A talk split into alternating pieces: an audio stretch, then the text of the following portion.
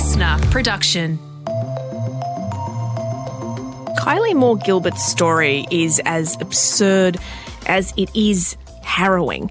In August 2018, the Australian academic flew to Iran to attend a university seminar. She wouldn't return home to Australia for two years. They blindfolded me, put me in a car, and, and sent me to Evin prison in the north of Tehran and threw me in solitary confinement. I really grasped that I was in deep, deep trouble. She spent 804 days in an Iranian prison under a range of trumped up charges. It's a fight between yourself and your own mind to stay sane, to stop just breaking apart and, you know, screaming and beating yourself against the wall. Yeah, her incredible story is coming up in just a bit. But first, as always, the headline for today, Friday, April 1st. Happy April Fool's Day to you, Tom Tilley. We're starting with the Ukrainian president who has addressed Australia, Australian Parliament, and urged our country to help fight alongside his against Russia. Whatever is happening in our region because of the Russian aggression, what is destroying the lives of people, has become a real threat to your country and to your people as well. Because this is the nature of the evil. It can instantly cross any distance. So he was suggesting, um, he didn't mention China, but he was essentially saying we could face similar kind of threats in our own region.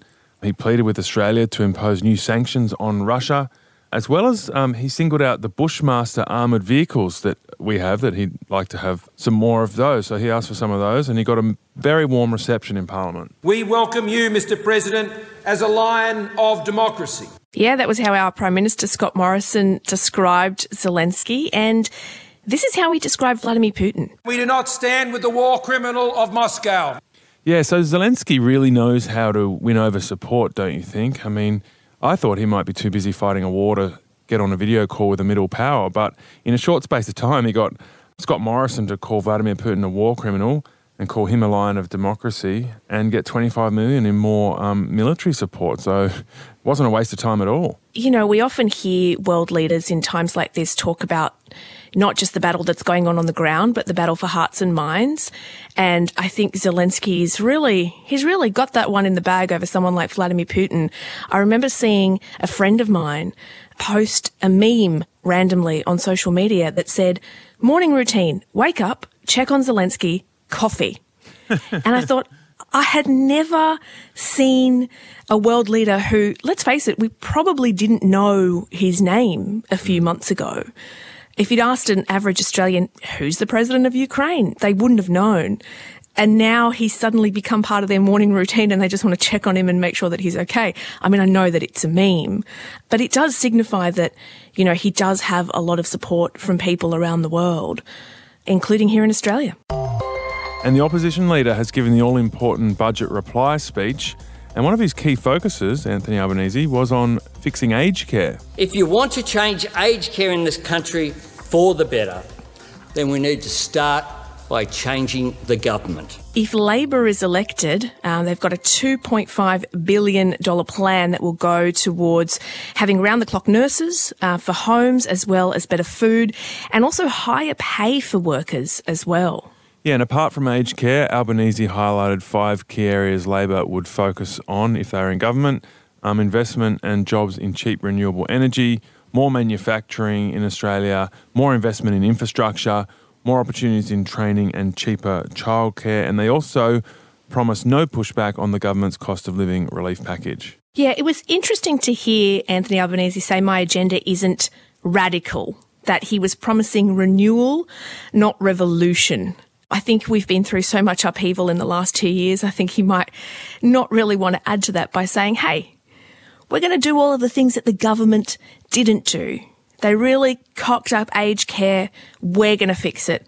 We're going to look at ending the climate wars. We're going to adopt the recommendations of the Respect at Work report um, on the treatment of women, which has really been plaguing the coalition. We're going to create a federal ICAC or an anti-corruption commission body again, which the coalition has sort of been dilly-dallying on. So it seems like we're not going to change too much, but we're going to move forward in a direction that the coalition hasn't. Well, the critics on the other side of the chamber say they were just broad policy statements and it was absolutely lacking in any economic detail. Yeah, well, there is. I mean, he did say that he believes in higher wages, but there was no concrete plan to raise wages except for the aged care sector. So there is that. And the death toll in the floods has risen again. The body of a 55 year old woman has been found in floodwaters in North Lismore.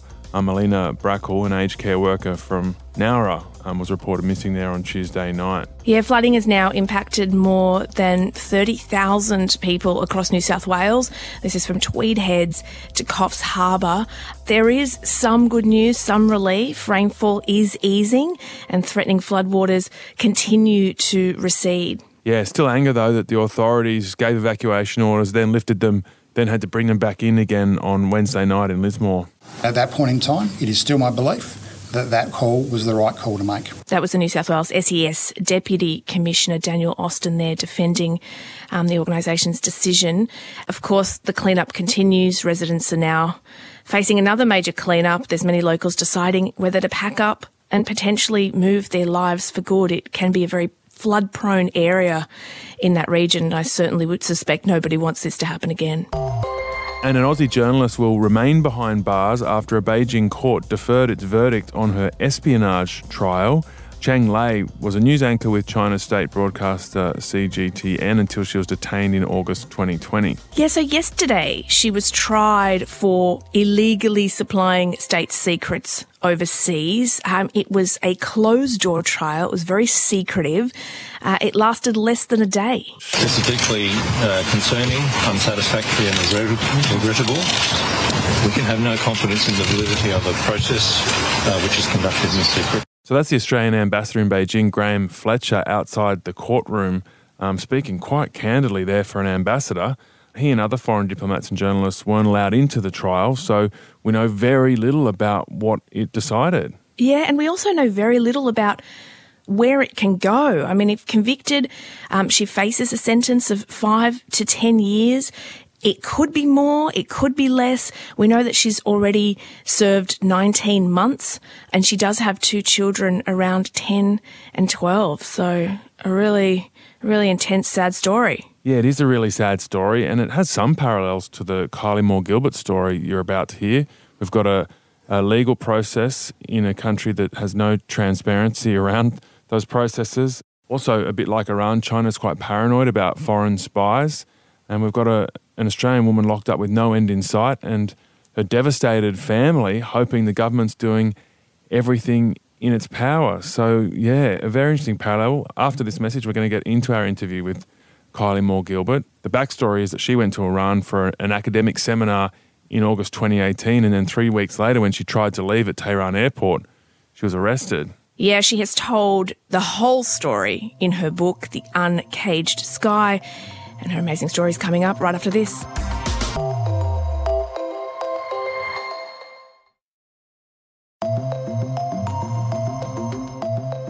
Kylie Moore Gilbert, the Australian academic who spent more than 800 days in an Iranian prison, joins us now. Kylie, thank you so much for joining us on the briefing. Tell us about the moment where you realised you weren't going home. My brain just wouldn't absorb it. I couldn't believe it. It was all just too surreal. And, you know, because I hadn't done anything wrong, I just thought it's a colossal misunderstanding. They're going to, you know, figure out that they've got the wrong person or that I'm innocent and let me go. So I wasn't initially thrown in prison. I was taken to a hotel after my arrest at the airport and interrogated there and not allowed to leave the hotel for a week. So during that week, I, I honestly believed the lies they were telling me that if I answered all of their questions, they'd let me go and I'd be able to go home. It was only when following them, they blindfolded me, put me in a car and, and sent me to Evin prison in the north of Tehran and threw me in solitary confinement that I really grasped that I was in deep, deep trouble and the likelihood of me going home anytime soon was slim. So, Kylie, you talk about ending up in Evin prison. Just before we get to that, what was it exactly that they were holding you on? What were they telling you you had done wrong, or what were they trying to get out of you when they stopped you at the airport? I don't actually think they knew for sure at that point. They certainly hadn't decided what they were going to charge me with. They decided I was suspicious they wanted to interrogate me, but they hadn't yet figured out exactly why, I think. They were just kind of on a fishing expedition digging for information. And particularly once they got into my emails, and I resisted giving them my email passwords at the beginning, but I really didn't have a choice because they said to me, if you want to go home, you have to cooperate with us. And unless you give your passwords, you're not cooperating. Therefore, things will get very bad for you. And, and in the end, I did. And um, then they kind of used my emails and information that they'd got from me in interrogation to flesh out. It's called Parvandasazi in Persian, some sort of fake concocted narrative of what I was up to, you know, in Iran, which they then presented to the court when they charged me. So was that always with a view just to try and extract value for you in some kind of exchange? Or was there a different reason? Because eventually they pieced together a narrative that you were somehow involved with Israeli intelligence through your husband, who was a Russian Israeli. Mm. How did that all piece together from their point of view? What was their motive right from the start, do you think? I don't think they're that sophisticated. They're quite amateurish. They're kind of making stuff up ad hoc on the fly as they go along. They know because this is an established practice in Iran, unfortunately, going back even 40 years to the US embassy crisis of 1979. They know that when they take foreigners hostage, they arrest foreigners, they can get something of value in hmm. exchange for them. So it's a win win situation. If I'm a spy, great. They can interrogate me and get all my intelligence and maybe, I don't know, flip me to be a spy for them. If I'm not a spy, doesn't matter. It's still great. They can, in the end, charge me with something bogus and then get concessions from Western governments in exchange. I think they knew, okay, maximum we've arrested an innocent person and we'll just extort the British or the Australian government because I'm a dual citizen for something in, in the future for her. Mm it was a farce. I mean, they knew I wasn't a spy. The whole thing was actually quite hilarious, especially the court process. Total kangaroo court. It was a process they had to go through. They had to charge me with something in order to get those concessions from the Australian government. Kylie, I'm, I'm glad that you can kind of look at this now, two years later, and, you know, see the almost absurd side of it. But of course, when you were in it, in the throes of it. It was an incredibly torturous experience for you. You ended up at Evin Prison. It has a reputation for being a particularly brutal place. What was that like for you, particularly as someone who didn't speak the language and who had limited connections in Iran? It was terrifying. I was so bewildered. I had no idea where I was, who had arrested me, and not really much of an idea as to why at that time when I first entered Evin. I'd heard of Evin prison. It's sort of a notorious place, especially for torture of political dissidents during the Shah period in Iran before the revolution. So I'd certainly heard of it, but Evin is just sort of a byword for torture in Iran. Mm. So I would have actually really been terrified that that's what they were going to do to me. And they did. They psychologically tortured me. I was beaten up a couple of times, but there was no pulling of fingernails or electric shocks or anything like that. But certainly I would have expected that. And I was worried about that when I was first thrown in there. Well, one of the biggest forms of psychological torture is solitary confinement, and you endured some of that. And we hear about that a lot in the news. Can you actually explain what that's like and why it can drive you insane so quickly? It's hell. I mean, I don't even know if there's a word in English language to describe it adequately actually, when I was there, I would have preferred to have been physically tortured than be in solitary because wow. you are torturing yourself, which is a hell of a lot worse than someone else doing it to you. Because there's a whole lot of layers of psychological blame and guilt and rumination going on as well. Your brain becomes your own worst enemy. You know, it's a fight between yourself and your own mind to stay sane, to stop just breaking apart and you know, screaming and beating yourself against the walls. I mean, the, the sensory deprivation, the lack of any human contact, the lack of any control whatsoever over every facet of your life, down to whether or not you use the toilet, you know, and going from someone who's intellectually curious and you know engaged in life and social and then being thrown into this two by two meter box with no natural light no window lights on 24 hours a day zero furniture no bedding just a couple of scratchy, dirty old blankets, absolutely nothing to do for 23 hours a day inside your own head, trying to entertain your brain, but your brain going from a regular life to zero stimulation overnight, it just can't cope. Mm. And you really do start to go insane. And it was really terrible. And you hear other prisoners, you know, in other cells who are just screaming and beating themselves against the doors of the cells, and you know, hearing those noises. Also, they're they're they're being tortured in there, even though they're there alone and nobody else is doing it to them. The isolation and the sensory deprivation is is what's torturing them. Mm. Kylie, while all of this was happening, right from the start, you were telling your husband, well, your ex husband now, and, and, your family to go public with this and tell Australia about your story. They said no, that they were being told not to. The government was kind of conducting this strategy of quiet diplomacy. And you stuck to that for a year. In hindsight, do you wish that you had gone or you had been able to go public sooner? I know it depends on a case by case basis, and the diplomats, you know, they have a really difficult job to figure out what to do. But in Iran, at least, my sense is that it doesn't really hurt, but it can only help. Having some sort of public pressure, both within Iran, but also on the Australian government itself to prioritize my case, to do everything it can, you know, not just go through the motions of making diplomatic representations to the foreign ministry or something, in my case, I do believe that media attention had a positive impact. And about a year after my arrest, it did become public knowledge. And I did notice an improvement in my prison conditions, including access to medical treatment. I was able to judge after a few months that I'm not going to get punished. Bad things aren't going to happen to me if the Australian media or, or international media reports on my condition. I don't think it's logical to assume that I am going to suffer because a media outlet on the other side of the world publishes that I'm in prison. But in my case, it definitely helps to have media attention. And my amazing colleagues and friends who launched a campaign publicly calling for my release in 2020, that just blows me away. And I think it really did have a big impact on pushing the government to work hard to secure my, my freedom. Well, I remember when the news came out, I just couldn't believe that a young Australian female academic was stuck in a prison like that. How frustrated were you at the Australian government, and, and how do you look at it all now, knowing how it panned out? And I guess I'm interested in how much you know about the inner workings of the deal, if there was one, and, and whether you think they did enough. It's a really difficult question. Obviously, I don't, I'm not privy to the inner workings of DFAT and whatever diplomatic deal making was going on behind the scenes. I know a little bit about it, but actually, most of what I know was told to me by my own captors. You know, like as I said, they're amateurs. So they're not keeping things secret. You can get information out of them. So I actually learned about the people in Thailand who this, I was exchanged for three terrorists in the end, convicted terrorists in the Thai prison from Iran. So I was learning stuff, but um, at the beginning, following my arrest, the government didn't act quickly enough you know, it's a huge bureaucracy. By the time they grind into gear and actually get started on whatever they're doing, it's too late. So that window of opportunity was missed. You know, it took them a year or so, I think, to properly prioritize getting me home and go and talk to the right people.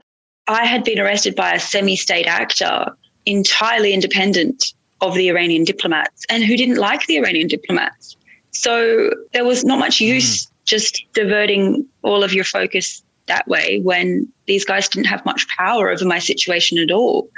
So that would be my criticism. But I'd also praise the government and I want to say that I'm very grateful to them for securing my release mm. because the deal that they pulled off was remarkable. I mean, it was a, a three way tri-national agreement, including the Thais, obviously, because these guys were in a Thai prison, the terrorists pulling that off would have been really complicated. They really did pull off a remarkable deal. My criticism would be the time it took them to reach that point and the dithering that happened before then, and also the fact that, in my view, DFAT should embrace media coverage, not all of it, but they should mm. seek to use it as another tool in the toolbox for securing someone's release and not just view it as some sort of evil that should be kept in the box at all costs. Because in the 21st century, diplomacy should be able to use these tools as well, in my view. What was that moment like for you, Kylie, after 800 days in prison going through this torturous ordeal? That moment where you walked out of the prison and you knew, right, this is it, I'm free, I'm going home. What was that like for you? Even when I was at the airport preparing to depart, I was in an IRGC controlled VIP, so called terminal, full of these guys everywhere. And I still didn't let myself believe 100% that I would be freed. It was only when we were in the air and we crossed out of Iranian airspace that I allowed myself to just take a deep breath and properly try to process the fact that they've pulled it off and I'm I'm free now. Because there'd been so many dashed hopes before, I didn't have that sort of moment of ecstasy walking out the prison gates because I was still in the custody of my captors and they were so shifty that anything could have happened to derail it. So, the heartbreaking part of this story, apart from the whole story, was that your former husband, because of his Israeli connection, was part of the reason you were charged, had ended up hooking up with someone else, your PhD supervisor and friend. When did you learn about that and how did you deal with that? I didn't learn about it when I was in, in Iran. I don't talk about it in my book, really. You know, my husband's mentioned there, obviously, because he was part of the story, especially at the beginning. But I come to understand my marriage had essentially ended whilst I was still in Iran. I was disappointed with his lack of support. And whilst that aspect was a surprise, the fact that my marriage was over and I'd probably be getting divorced wasn't necessarily a surprise for me. Kylie, you're back in Australia. You've been back here for some time, but this ordeal is not over for you. There is still potentially a security risk to you. You've now written this book and you're very open about your story. Do you think that that's going to increase the security risk? I've thought about that, but I'm okay with it. I think it's more important to speak up about what happened to me, use my voice to draw attention to what's still happening to thousands of other innocent people in Iran today and in other countries in the world that undertake hostage diplomacy or arbitrary detention. You know, I'm sure they'll read the book and they'll watch some of these interviews, but I'm in Australia and I feel relatively safe here. And as long as I think I don't go to countries that have Iranian influence, I hope that I will remain so. Well, that was Kylie Moore Gilbert. Just an incredible story and um, amazing that she can tell it so calmly, Jan. Her book's called The Uncaged Sky. Yeah, I wonder how she's going on her sort of book to a promo because you sort of have to relive mm. that nightmare over and over again when you're telling that story. I was conscious even asking her the questions of what it was like for her. So I thought, oh God, I wonder, I wonder how she's feeling having to talk about it all the time. It must not be an easy thing. No, she still speaks with so much passion, though, and it was really insightful hearing her explain why solitary confinement sends you crazy. Like we we hear that, but unless you've experienced it, you wouldn't know. And she gave a really graphic account there. But as you say, she's doing it in still such a composed, powerful way, which is just so impressive given what she's been through. All right, the weekend briefing will be in your feed tomorrow morning. Jamila, who's on this week? My guest this weekend is Rhys Nicholson. You will know him, of course, because he is an award winning stand up comedian. He's a writer, he's an actor. He is also a judge on RuPaul's Drag Race Down Under, a TV show that made headlines, good and bad, all over the country. I have to say, Rhys really surprised me. I knew he was smart, I knew he was funny, but the warmth and kindness and empathy he brought to our conversation, especially talking about growing up gay in a community where he really was not accepted, and his more political work pushing for marriage equality to become a reality, he really blew me away. This is one not to miss. Yeah, he is a really sharp mind, Rhys Nicholson, and obviously absolutely hilarious. That's in your weekend briefing. Tomorrow, we'll catch you on Monday. Have a fantastic weekend.